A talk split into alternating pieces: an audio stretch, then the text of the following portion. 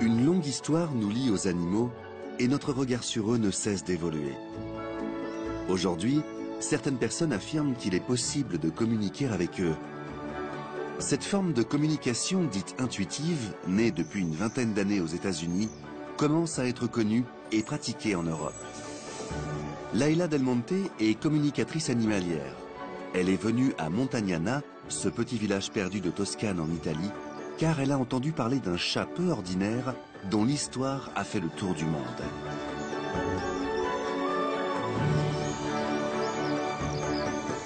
Ce chat s'appelle Toldo et son histoire commence il y a 2 ans lorsque son maître est décédé.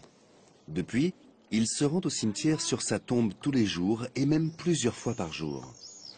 Peu importe qu'il y ait du vent, qu'il neige ou qu'il pleuve, il ne manque aucun rendez-vous. Parfois, il apporte des cadeaux comme des petits bouts de bois ou des brindilles.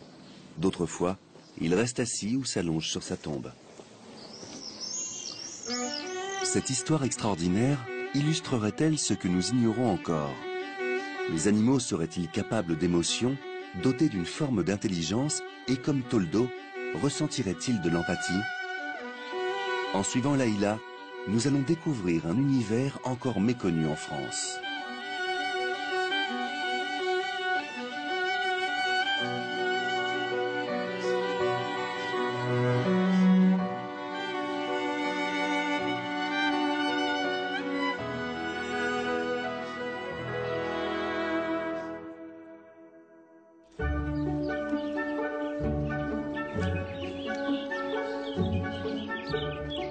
De plus en plus de propriétaires d'animaux de compagnie, d'éleveurs et parfois de vétérinaires font appel à ces communications animales. Aujourd'hui, Laila a rendez-vous avec le docteur Thierry Bedossa, vétérinaire comportementaliste qui exerce également dans sa clinique à Neuilly.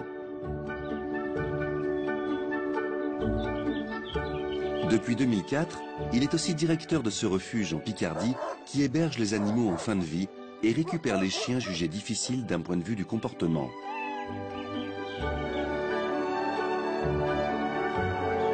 Cette ferme de Noé accueille à peu près 180 chiens, 200 chats, une soixantaine d'équidés et une dizaine de vaches. Ah bonjour Laila. Merci, oui.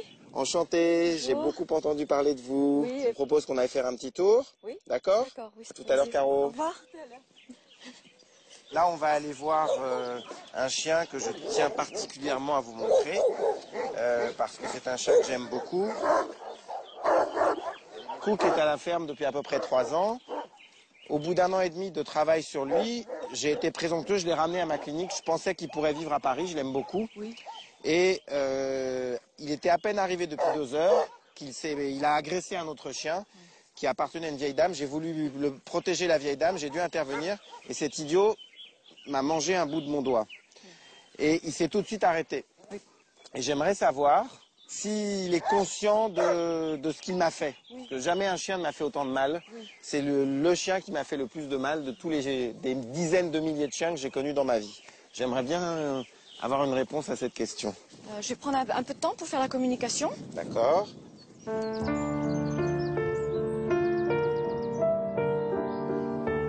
Comme par télépathie, Laila rentre mentalement en contact avec Cook et note précisément les informations qu'elle reçoit de l'animal afin de les interpréter correctement.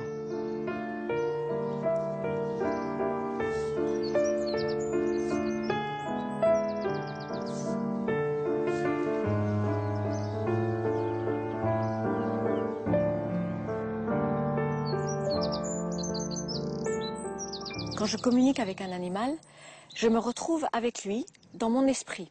C'est comme un voyage intérieur, c'est comme s'il était devant moi. Je peux le sentir, je peux le toucher, je peux le caresser, j'ai son odeur, j'ai tout. C'est très très présent, c'est très très réel. Et à ce moment-là, je reçois des informations et ces informations peuvent venir sous forme de pensées, d'images ou de sensations. Et ces informations, c'est ça son langage. Son langage n'est pas le même que le nôtre. Il passe par des émotions et des sensations et des images. Après une vingtaine de minutes, Laila est prête à restituer les informations reçues à Thierry. quand il y a eu cet accident, il y a l'autre qui est rentré dans son territoire, et son territoire, c'est pas nécessairement géographique, c'est vous le territoire. Mm-hmm. C'est-à-dire c'est sa sécurité, c'est son bien-être qui est représenté par vous. Donc il a tout de suite été défendre son territoire, et c'est pour ça qu'il a attaqué l'autre. Et quand vous êtes intervenu, en fait, il a vraiment pas fait attention, donc c'est pas un acte conscient. Mais il s'en est rendu compte quand il a senti, j'ai clairement la sensation dans la bouche de la chair et du notion de craquement et du sang. Et c'est là où il a réalisé. J'ai pensé que c'était parce que j'avais crié très fort qu'il avait arrêté. Et en fait, je me suis rendu compte a posteriori, ce qui recoupe exactement ce que vous dites, qu'il s'est arrêté parce qu'il avait mon doigt dans sa bouche. C'est ça la sensation. Il s'est assis, exactement. Oui. Il s'est assis et puis ça a fait... Oui. Le truc est tombé à terre, oui. Et c'est là que j'ai regardé et que j'ai reconnu un bout de doigt. Alors, pour moi, une des problématiques de Cook, c'est justement cet abandon successif qu'il a eu et la peur d'être abandonné à chaque fois à nouveau et de perdre sa sécurité qui est représentée par vous. Mm-hmm. Et si je peux me permettre, je sens qu'il y a quelque chose par rapport à l'abandon dans votre vie. Pour moi, il y a un lien entre le vécu de Cook et votre vécu et la raison pour laquelle il est dans votre vie et cet accident qui s'est passé et le retour à la ferme. Tout ça, pour moi, c'est lié avec cette notion d'abandon. D'accord. C'est pas quelque chose qui est présent comme ça dans mes pensées, dans mes réflexions de tous les jours. Le fait est que je n'ai pas connu mon père. Et le fait est que j'ai perdu beaucoup de personnes chères. Oui. Alors, est-ce qu'il y a une relation? Oui. Si c'est ce que vous ressentez, vous le ressentez par rapport à Cook? Oui, je le ressens chez Cook et qui c'est en lien avec vous. Ben, c'est un peu incroyable ça alors, parce que moi j'ai jamais fait d'analyse. Et là j'ai une analyse grâce à un espèce de con de chien qui m'a coupé un doigt.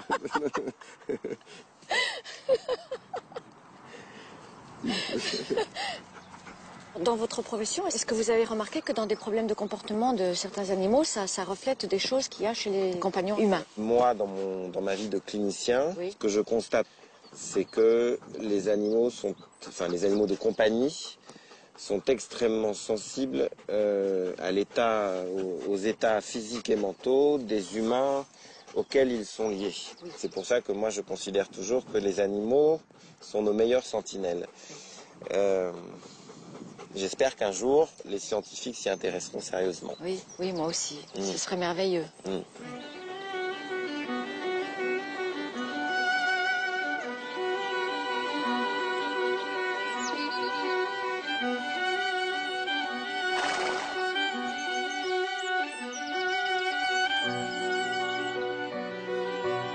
Profitant de la visite de Laila, Thierry a envie de partager avec elle ses interrogations concernant l'un de ses pensionnaires félins très malades. Dans cet endroit, on a aménagé une petite pièce pour des chats, parce qu'il y a des chats particulièrement vulnérables qu'on ne peut pas faire vivre là où on fait vivre tous nos chats. Donc là, je vous emmène voir un chat qui s'appelle Minou. Oui. Ça fait à peu près 4-5 mois que je le soigne. C'est un chat auquel j'ai fait plein d'examens et je n'arrive pas à le guérir. Il a une affection du système nerveux central, mais je n'ose pas l'anesthésier pour lui faire plus d'examens parce que je pense que ça lui serait préjudiciable. Donc je serais ravi d'avoir votre avis. Okay. Je ne sais pas s'il veut vivre ou pas. Okay.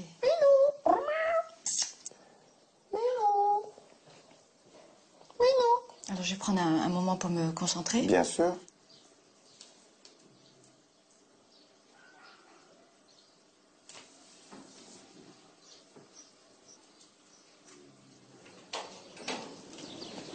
Alors, j'ai regardé pour Minou. Mm-hmm. Et il veut vraiment rester, c'était très clair, la notion qu'il veut pas partir.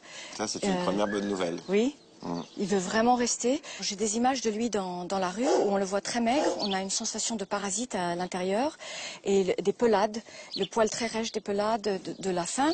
Et il luttait pour le positionnement hiérarchique pour avoir de la nourriture et de la sécurité. Et donc je pense que c'est pour ça qu'il est mieux quand il y a un certain confinement qui lui donne cette notion de sécurité. Qui correspond exactement à son historique médical depuis les 5 mois de soins qu'il reçoit, indépendamment des molécules. Ce qui lui a toujours permis de s'améliorer, c'est le confinement, sans autre chat autour de lui. Ça correspond exactement à son historique médical. Oui. Là, voilà. Il est bien. Minus room. Oui, minus room. Okay. Malgré des approches radicalement différentes, Thierry et Laila se rejoignent dans leur ressenti. Thierry est souvent confronté à la fin de vie des animaux en tant que vétérinaire, et il souhaite aborder avec elle la très difficile question de l'euthanasie. Selon mon expérience, Laila, et mon ressenti, je suis convaincu aujourd'hui que les animaux sont conscients de leur fin de vie. Ils sont complètement conscients. Quand il y a fin de vie, ils savent. C'est pas la peine de leur cacher, ils savent.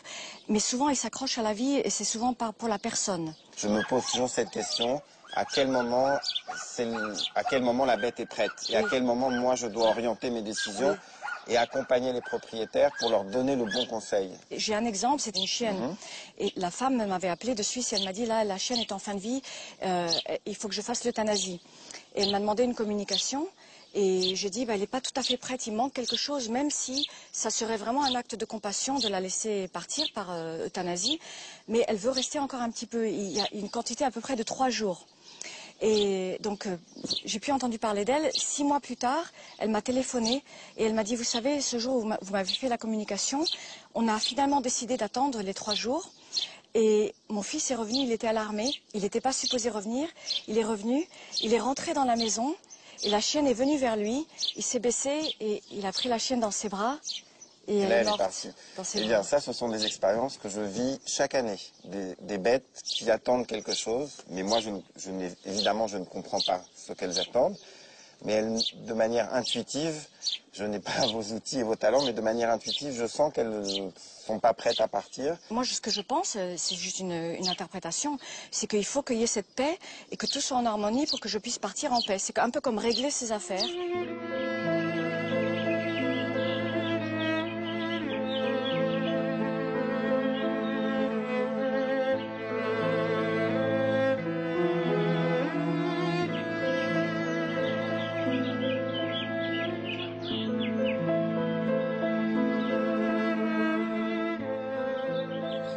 Beaucoup de cas que j'ai rencontrés d'animaux qui ont des problèmes de comportement sont vraiment liés à compagnons humains.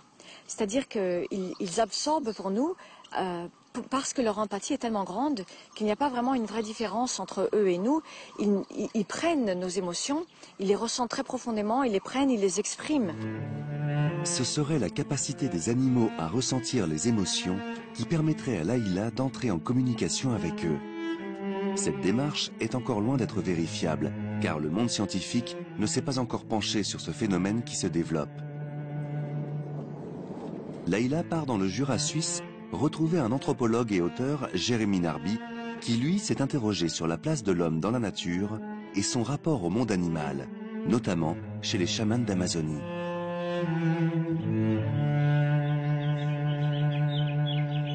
Je suis venue vous voir parce que je voulais savoir, en tant qu'anthropologue, pour vous, c'est quoi la différence entre un être humain et un animal? Alors, ça fait depuis longtemps que dans les sociétés occidentales, les penseurs ont été obsédés par ce qui nous séparait des animaux. Il y a une longue liste de qualités qui sont supposément le propre de l'homme, la capacité d'abstraire ou de faire des outils, et ainsi de suite. Et cette liste a fondu comme neige au soleil. Et un de mes collègues, Pascal Pic, a dit dernièrement, l'homme n'est pas le seul animal qui pense, mais c'est le seul qui pense qu'il n'est pas un animal. C'est très difficile de trouver quelque chose qui réellement sépare les humains des animaux. Plus on regarde les animaux, plus on découvre qu'ils sont capables de faire à peu près tout ce que nous faisons. Oui. Par exemple, une des qualités qui était censée être propre aux humains, et vraiment propre aux humains, c'était l'empathie. Parce que franchement, tous les autres n'ont pas cette empathie. Mais en fait, la recherche scientifique vient de montrer que même les rats ont de l'empathie entre eux.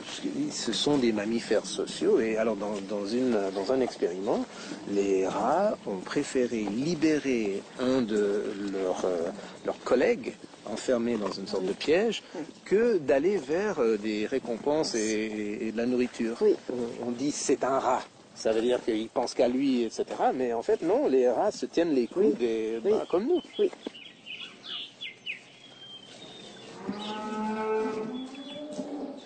Jérémy est curieux d'assister à une communication animale. Il présente Laila à Julien, un éleveur voisin qu'il connaît bien. Salut Julien, comment vas-tu? C'est Laila Del Monte. Bonjour Julien. Julien Guillaume. Laila fait de la communication avec les animaux. Comment je veux dire? Je me demandais, moi, c'est quoi la télépathie? Oui. C'est surréaliste, c'est quoi? Non. Alors, c'est juste la capacité de fondre mon esprit avec le leur et de sentir comment ils se sentent. Mais écoute, j'ai jamais entendu ça. J'aimerais savoir si mes deux vaches se plaisent ici. Oui. Ça fait 1 année et demie qu'elles sont là. Oui. Et puis, je me suis rendu compte que... Ben, qu'il y a une nette amélioration. Oui, tout à fait. Et puis j'aimerais savoir, vous, ce que vous en pensez. Oui.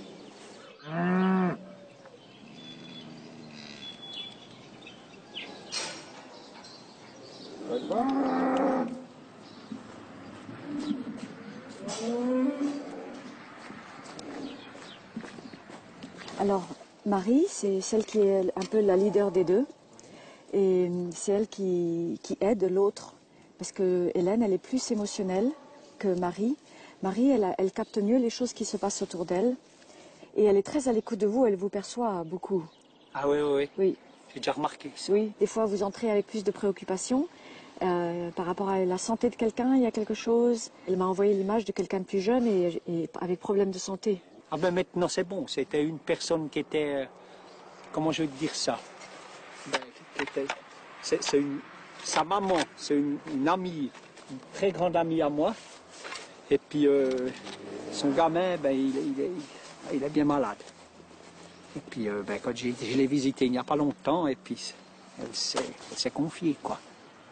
Puis ça m'a fait quand même un petit choc. Quand vous arrivez, elles savent comment vous vous sentez. C'est pour ça qu'elles peuvent me transmettre l'image d'un enfant plus malade ou des choses comme ça. Moi, j'aurais jamais pensé que ça allait jusque-là, tu vois. C'est vrai? Ah oui, oui. Je pensais qu'un animal, ça reste un animal. Non, un animal, c'est pareil que... Il ne pourrait pas ressentir les choses aussi profondes que ça. Elles captent tout. Elles sentent tout, elles captent tout, elles comprennent tout. Ouais, ben écoute, tu m'as apporté des choses que je ne pensais pas. Qu'on pouvait, comme ça, être proche des bêtes. Je vais essayer maintenant de... Chaque bête peut avoir du ressenti. Oui, absolument. Je vais essayer d'un peu plus être proche. Je pense qu'il y aurait quelque chose à faire. Oui. Cette forme de langage intuitif totalement surprenant est peu développée dans nos sociétés où la pensée rationnelle domine. Mais qu'en est-il pour d'autres traditions? Ce que disent les chamans amazoniens, ils disent le langage normal nous sépare des autres espèces puisqu'ils ne parlent pas un langage humain, mais lorsqu'on utilise certaines plantes pour se modifier la conscience, on peut sauter cette barrière de communication et entrer sur une sorte de même longueur d'onde que les plantes et les animaux et avoir des échanges, des communications avec ces autres entités. De cette façon-là, s'ils font attention, ils voient que cette essence émet une mélodie ou une vibration. Et le travail du chaman commence par apprendre cette mélodie. Et un humain est capable d'émettre une mélodie en retour, ce qui fait qu'il y a une interface possible, une communication possible entre un humain et l'essence d'une plante ou d'un animal qui passe à travers le chant. La faculté des chamans à communiquer avec la nature est aujourd'hui reconnue. La pratique de Laila est différente. Elle communique actuellement essentiellement avec des animaux domestiques. Mais est-il possible de le faire avec des animaux sauvages, vivant en semi-liberté? De nombreuses expériences ont démontré que les grands singes sont capables de communiquer avec l'homme et que nous, Homo sapiens, partageons notre patrimoine génétique à plus de 98% avec les chimpanzés. Nous sommes dans la vallée des singes, près de Poitiers. Magali y est soigneuse depuis 15 ans et elle connaît très bien ses pensionnaires.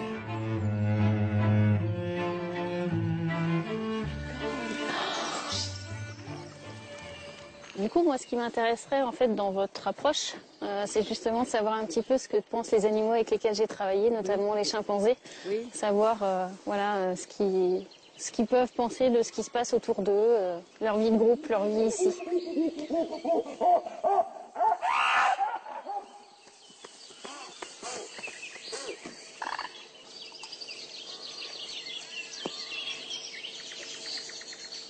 Eh, c'est pas une bonne idée.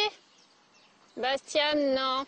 Est-ce qu'on te souhaite ? Oui, on va se faire canarder. Oui, c'est ce que je pensais.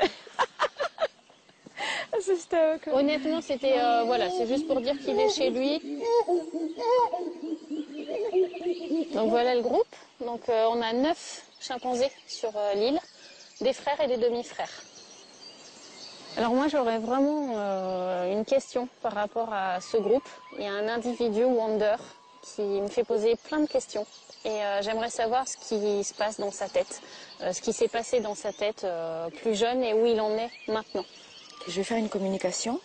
Et donc une communication, comment ça se passe? C'est que je projette mon esprit vers l'esprit de l'animal. Donc c'est encore une autre sorte de communication, parce que nous on sait que chez les chimpanzés, c'est des animaux qui communiquent justement énormément, que ce soit par les mimiques faciales, oui, par les vocalises, ils ont plein de vocalises différentes. Oui, oui, parce que vous le faites par observation, oui, physique, oui, et donc vous faites une observation physique avec une déduction. Mm. Alors la communication c'est un peu différent, c'est projeter son esprit vers celui de l'animal. Mm-hmm. D'accord.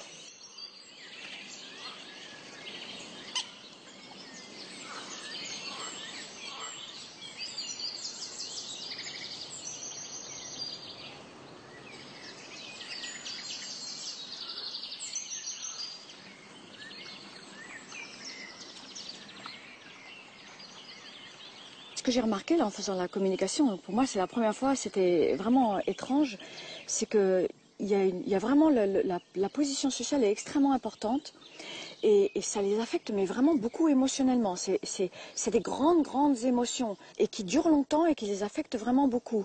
Ça c'est ce que j'ai ressenti. Et ça vous l'aviez pas sur d'autres espèces? Non, alors c'est complètement différent. Ça c'est vraiment l'émotion extrêmement amplifiée et c'est les mêmes émotions que nous, mais à un degré énorme. C'est comme quand on vit des opéras, par exemple. Voilà, la magnitude des opéras de Verdi, par exemple. J'ai beaucoup aimé la personnalité de Wander. Mm-hmm. Je l'ai trouvé très doux et très fin. Et la première chose qu'il a commencé à me montrer, c'est... Il me semble qu'il y a quelque chose par rapport à un passé où il y a une rupture. Et il y a une sensation de séparation. Et il y avait des barreaux. Et il était dedans et il devenait hystérique parce qu'il était enfermé. Et il essayait de sortir et il était mais dans un état de panique extrême. Et j'ai ressenti sa panique. Il n'arrive pas à reprendre le dessus sur ça. Ce qui fait que quand il est dans ce groupe ici, pour moi, ce que je ressens moi, c'est qu'il y a toujours un décalage avec les autres. Il y a quelque chose qui n'est pas tout à fait là. Et c'est vrai que dans le groupe Wander, il est vraiment... Il est à part, quoi. Il n'a pas le même comportement que les autres. On voit qu'il ne raisonne pas de la même façon. Et c'est exactement ce que vous venez de nous dire. Et cette cassure-là, c'est assez incroyable que vous l'ayez ressenti. Oui. Nous, on a quelques années d'observation sur ce groupe. Mais quelqu'un qui ne les connaît pas, qui les a juste vus 10 secondes, vraiment, voilà, chapeau. Merci.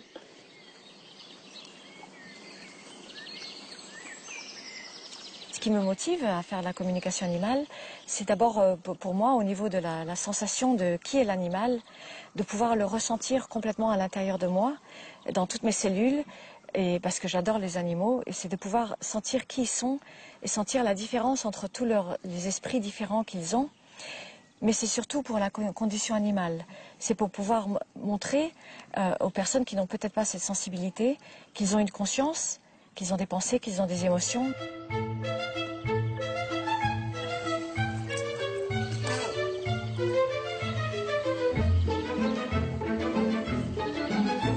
Raphaël, est-ce que tu peux venir, s'il te plaît? Alors en fait, Laila est rentrée en communication avec les chimpanzés. Est-ce que éventuellement, toi, tu penserais à quelque chose, une question à poser à Laila?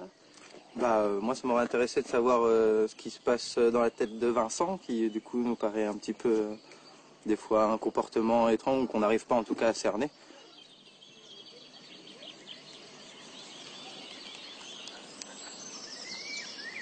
Pour moi, Vincent, il y a une sensation de solitude.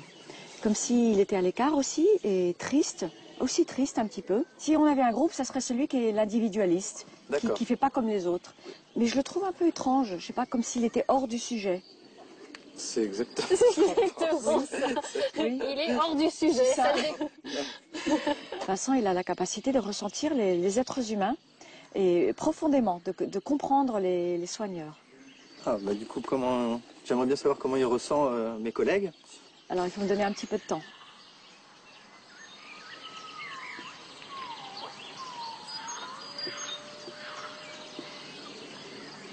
Thomas, il rigole pas, quoi. Ça y va. C'est ok que je dise ça? Oui. Ça y va. Donc du coup, avec Thomas, ils sont un peu sur le qui-vive. C'est pas de la peur, mais il faut faire attention avec Thomas. On regarde toujours ce qu'il va faire et on l'observe avant qu'il commence à venir. D'accord? Donc ils sont connectés déjà à l'esprit de Thomas avant qu'il arrive, parce qu'avec Thomas, on rigole pas. D'accord. Ça résonne? Non mais oui, carrément. C'est carrément ça. C'est exactement ça. Steven, alors lui, il est plus cool, il est plus relax, il est plus tranquille. Mais il est moins stable, hein, émotionnellement. Il a une tendance à avoir des changements d'humeur.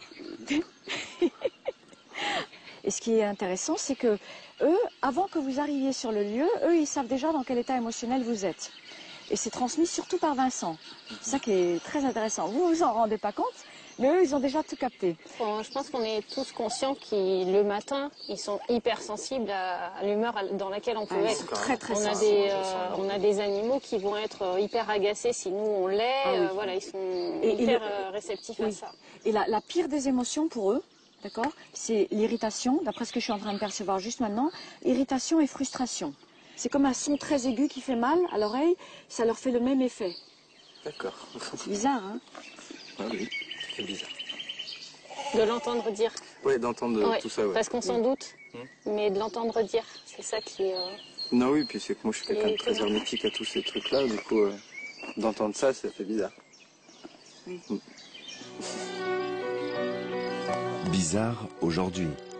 Pourtant, certaines expériences scientifiques ont fait reculer nos certitudes sur le comportement et l'intelligence des animaux.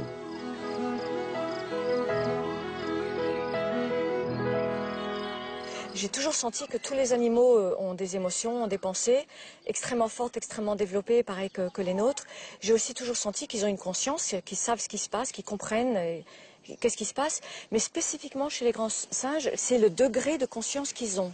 C'est-à-dire qu'ils peuvent, par exemple, se projeter dans le futur et calculer des actions pour obtenir quelque chose. Donc pour obtenir une place sociale, par exemple, ils peuvent aussi capter les émotions de tous les autres. Donc dans le groupe, il y a non seulement de l'empathie, mais il y a là aussi la conscience des émotions de l'autre, il y a aussi la conscience de qui sont les soigneurs, et il y a aussi la conscience de soi. Très grande conscience de soi, de qui je suis moi, et qui est l'autre, et comment moi je me place par rapport à celui qui est en face de moi. Et en général, on dit que ça, c'est propre aux humains. C'est franchement extraordinaire.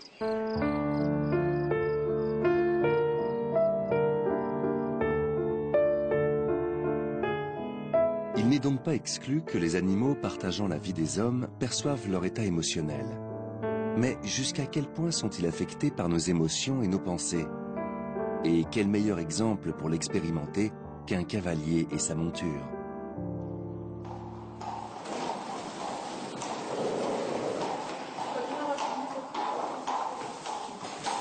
Maurice, c'est une vie auprès des chevaux. Il est maréchal-ferrant et cavalier depuis son enfance. Il participe régulièrement à des concours de saut d'obstacles.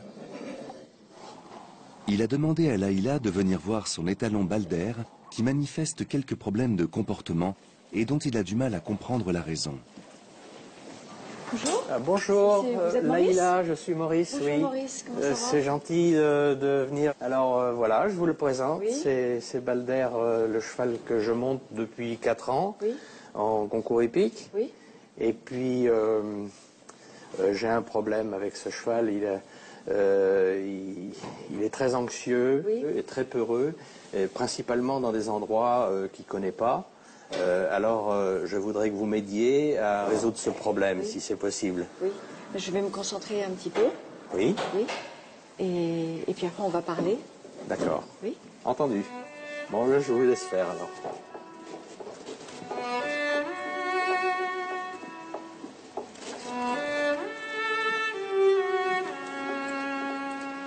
Alors, il y a une situation dans le passé où je le vois avec beaucoup d'autres chevaux et je sens l'odeur des autres chevaux, je sens vraiment la grande nervosité des autres chevaux, la panique. Il y en a plein qui sont embarqués, qui doivent aller dans un van.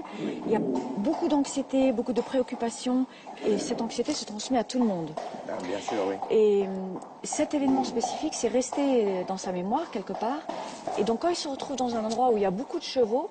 Ça représente une même situation. Voilà, il se rappelle de ça. C'est comme si ça représentait la même chose et, oui.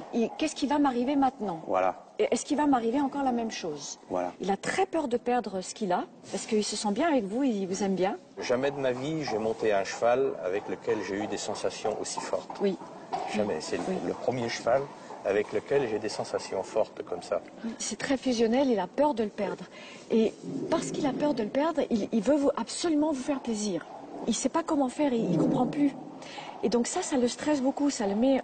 Sa panique, elle monte encore plus. Évidemment, là... Je pense qu'il y a des choses qu'on peut arranger par rapport à son passé, mais il y a aussi des choses avec vous, oui. si je peux me permettre. Oui. Il y a aussi un lien avec vous, avec votre passé, et avec cette nécessité de bien faire. Et donc cette nécessité de bien faire, elle est reproduite par vous et par Balder. Oui. Pour votre nécessité de bien faire, c'est par rapport à votre enfance. D'accord. C'est jamais oui. assez bien. Oui. Il faut que je prouve que c'est bien, et oui. toute votre enfance, c'est jamais assez. Et donc, oui, il faut toujours que je fasse plus pour montrer. C'est exact, oui, oui. oui. Avec mes parents, oui, principalement parents. Mon papa. Père, voilà. Qui était très... très dur. Oui. Et il n'a pas réussi à voir qui vous étiez. Et il vous a toujours demandé plus. Oui. Et vous ne vous sentiez pas compris. Et vous essayez toujours de faire plus pour lui faire plaisir. Et ça marche. C'était jamais assez. Oui, c'est exact. Et cette nécessité de « il faut que je fasse bien pour montrer », elle est restée en vous et ça a causé de l'anxiété. Oui, tout à fait. Et vous voyez, c'est la même chose. Pour le cheval vis-à-vis de moi. Voilà. Il veut bien faire, il veut absolument, il vous adore, il veut rester avec vous, et il sent que c'est jamais assez bien, et en plus il ne comprend pas. Oui. Je pense qu'il y a des choses qui peuvent être arrangées par rapport à son passé, que je vais voir si je peux essayer de vous aider, oui. mais il y a aussi des choses par rapport à vous. Effectivement. Oui. J'ai tendance à vouloir aussi la même chose que mon père voulait de moi oui, à cette époque-là. En tout cas, merci oui. beaucoup de ces beaux conseils oui. parce que ça me touche profondément.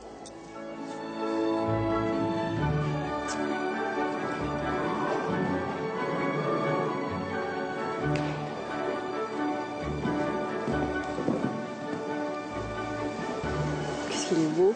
Étonnamment, Laila peut aussi contribuer au bien-être des animaux en travaillant sur les traumatismes perçus.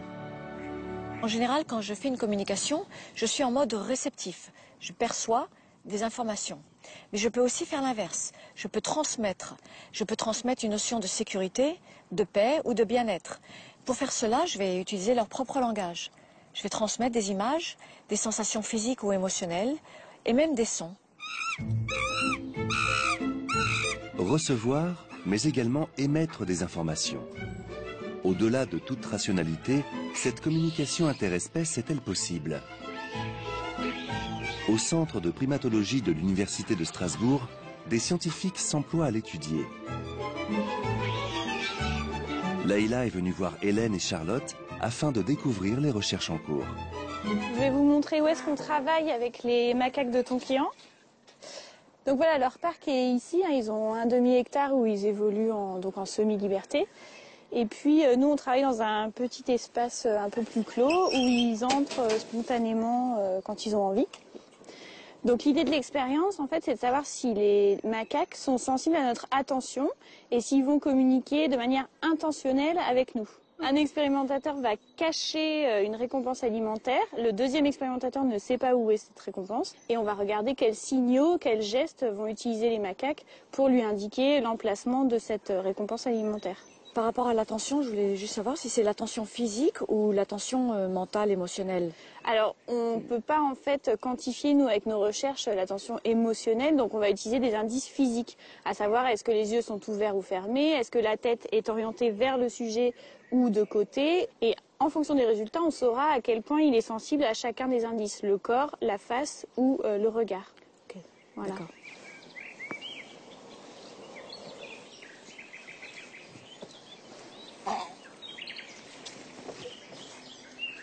C'est bon, Charlotte, dos tourné. Top.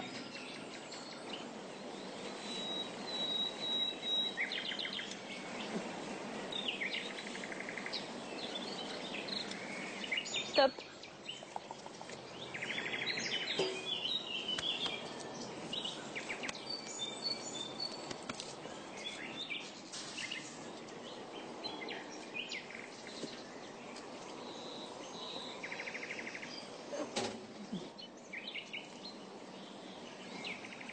Pendant l'expérience, il comprend qu'il doit montrer, en même temps qu'il faisait la connexion visuelle et le geste, il envoyait une image de où c'était, pour dire c'est là, prends-le là. Et en fait ça l'amuse lui. Les animaux pour moi c'est comme ça qu'ils communiquent entre eux. Et c'est pour ça quand je parlais au niveau des expériences et je disais qu'ils envoient des images, où ils comprennent des choses qui se passent avec les êtres humains, ils les comprennent comme ça parce qu'ils perçoivent. Si ça marchait comme ça, pourquoi ils auraient besoin d'autres signaux? Pourquoi ils auraient besoin de faire des cris? Pourquoi ils auraient besoin de faire des gestes? Oui. C'est pareil que nous. Nous, on a des pensées, on a des émotions, mais on utilise aussi la parole pour connecter avec quelqu'un d'autre. Nous aussi, quand on parle, on envoie des images mentales en même temps aussi. Simplement, on ne se rend pas compte qu'on est en train de le faire. Mais si on pense, je me suis promenée dans un parc à 5 heures, dans une forêt, et on le dit à quelqu'un, l'autre personne, elle va recevoir des images de cette forêt à 5 heures de l'après-midi. Bah moi, de mon point de vue scientifique, vous créez des images en parlant, le récepteur se crée des images en recevant, mais qu'il crée par rapport à ses propres référentiels et qui ressemble. Pour moi, du coup, l'image perçue ne va pas être la même image que l'image envoyée par l'émetteur. Oui, vous voyez ce que je veux dire? Et ça peut être mélangé, en fait, avec les êtres humains, en tout cas. C'est-à-dire que la personne, elle va avoir les images par rapport à sa mémoire, son référentiel, mais en même temps, c'est possible qu'elle a pu capter ça de ce qui a été envoyé par la personne qui envoie. Oui, non, mais il faudrait analyser ça de la manière dont nous, on le fait. Oui, tout à fait. Pour persuader un petit peu plus la communauté scientifique. Oui, tout à fait. Oui. Ce qui me frappe, c'est que quand on parle d'intelligence pour les animaux, c'est toujours selon nos critères à nous humains. C'est-à-dire que l'animal doit faire ce qu'on veut, comme on veut, quand on pense qu'il doit le faire. Et pourtant, l'animal, il a son intelligence à lui qui est très spécifique et qui est liée à ses sens et à son instinct. Et l'animal, il vit complètement dans le présent. Et en étant dans ce présent complet, il a tous ses sens qui sont très aigus et qui reçoit un flot d'informations qui lui permet de gérer son monde. Et nous, humains, on ne soupçonne même pas le degré de l'intelligence des animaux et quelle est cette intelligence.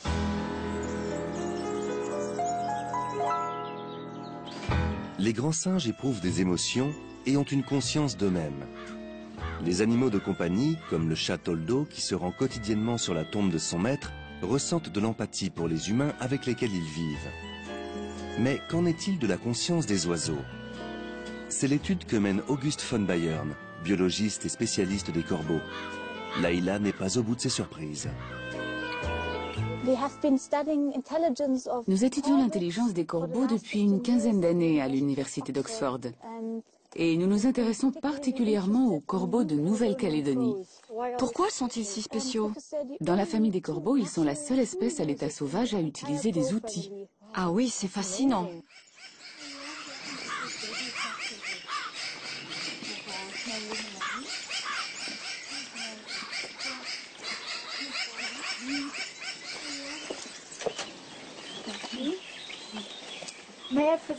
Je vous présente mes étudiants, Véronique Meyusevka et Hugo Mel, de France.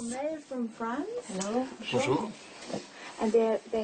Nous avons préparé le matériel pour l'expérience.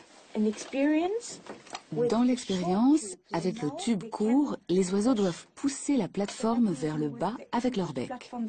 Ils apprennent ainsi indirectement à utiliser le mécanisme. Ils doivent pousser. Et voici la récompense dont les oiseaux raffolent.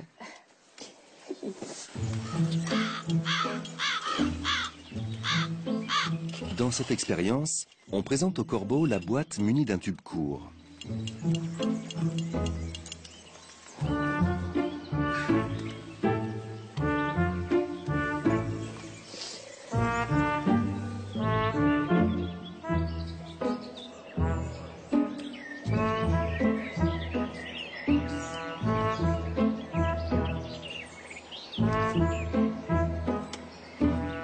corbeau connaît déjà le mécanisme, mais apparemment, il préfère utiliser un autre outil que son bec pour récupérer la friandise.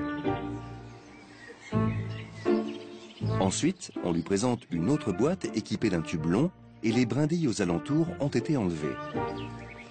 Le corbeau va-t-il trouver une nouvelle méthode pour actionner la trappe ?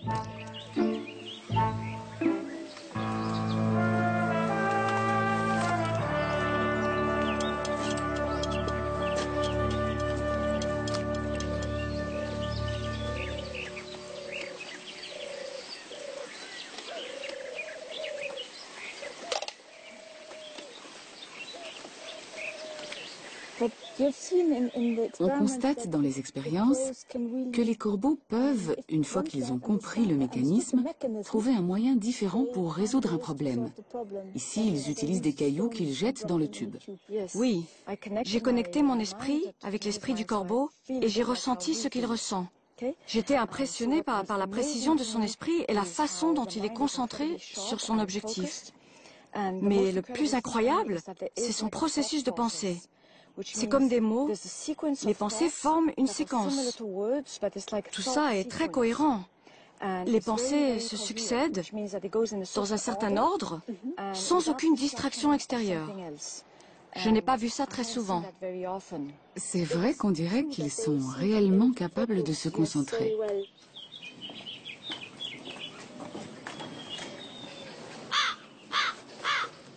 Une autre expérience imaginée par Auguste montre que les corbeaux non seulement utilisent des outils, mais peuvent aussi en fabriquer, mieux adaptés à leurs besoins. Un verre est introduit dans une gousse de cacahuète, puis déposé au fond d'un tronc.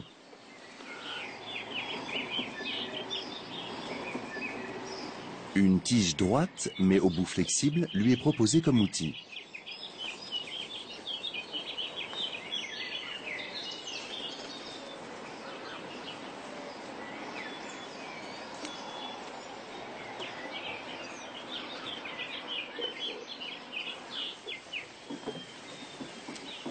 Le corbeau comprend rapidement que la tâche est difficile. Mais il va faire preuve d'une incroyable ingéniosité.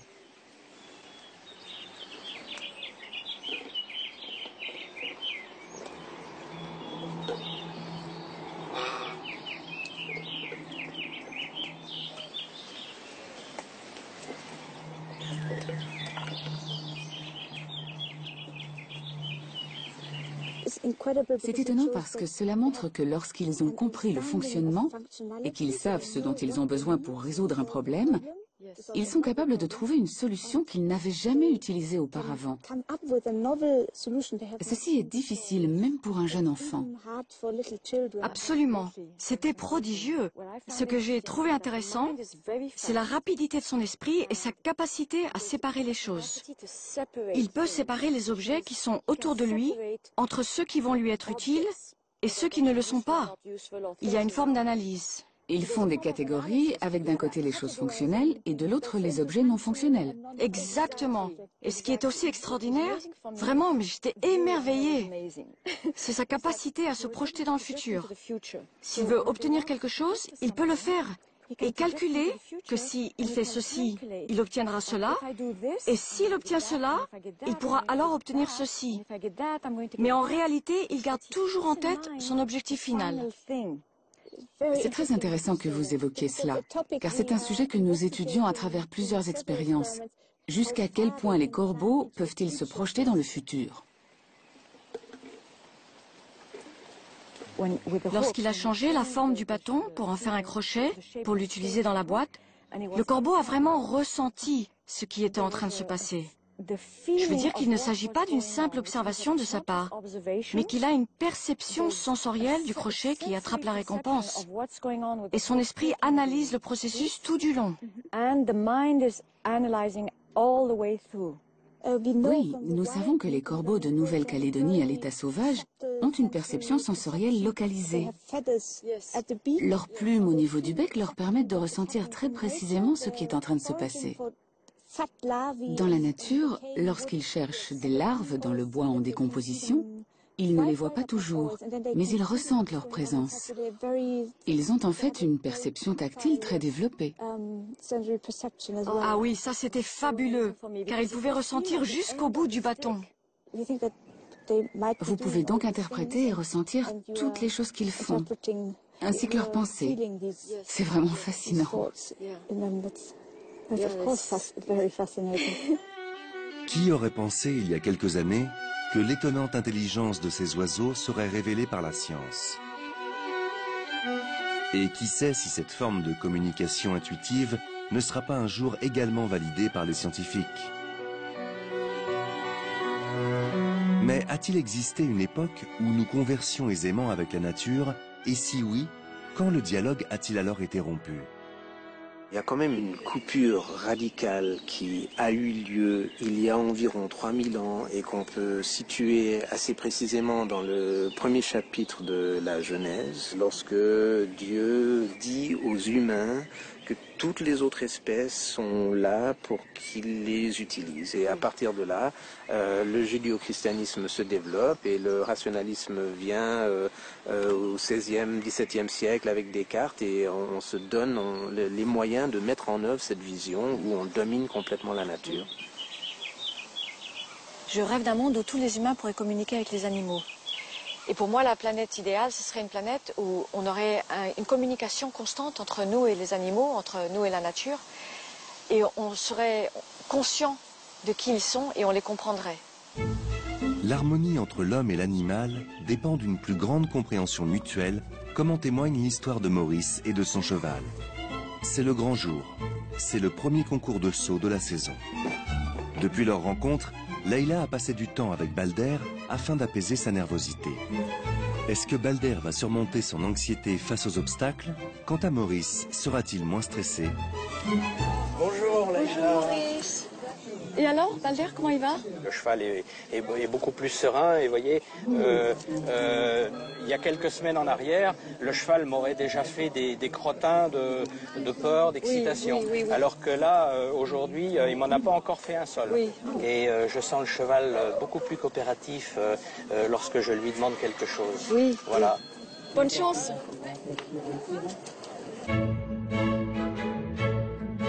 Voici en piste Maurice Judithin.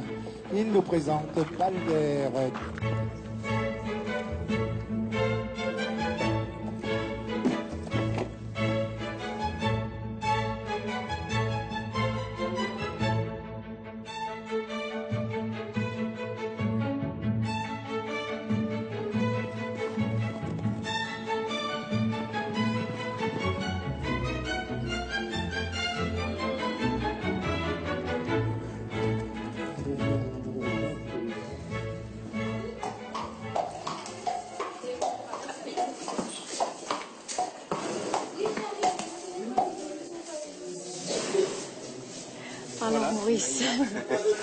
Et il vous a fait la démonstration de ce qu'il sait faire, hein, de son refus qui ne veut pas lorsqu'il est sur le terrain. Quoi. Oui. Moi, je l'ai vraiment perçu beaucoup plus calme par rapport à avant. Oui. Mais vraiment, là, il a vraiment capté beaucoup votre anxiété à vous sur le moment. Je pense qu'il est tellement sensible à vos émotions qu'il faut travailler plus cette confiance qui vient de s'établir avec vous et lui. Et il faut travailler votre appréhension. J'aimerais tellement y arriver, quoi, que voilà, je vais travailler encore. Voilà.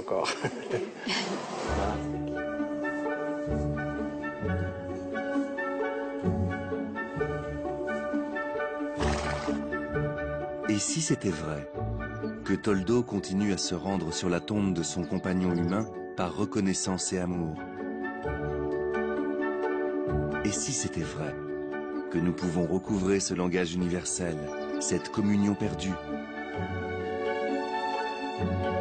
Et si c'était vrai, nous pourrions alors réapprendre à vivre en harmonie avec les animaux, à partager équitablement les bienfaits de notre planète à tous, et vraisemblablement aussi à mieux vivre avec nous-mêmes.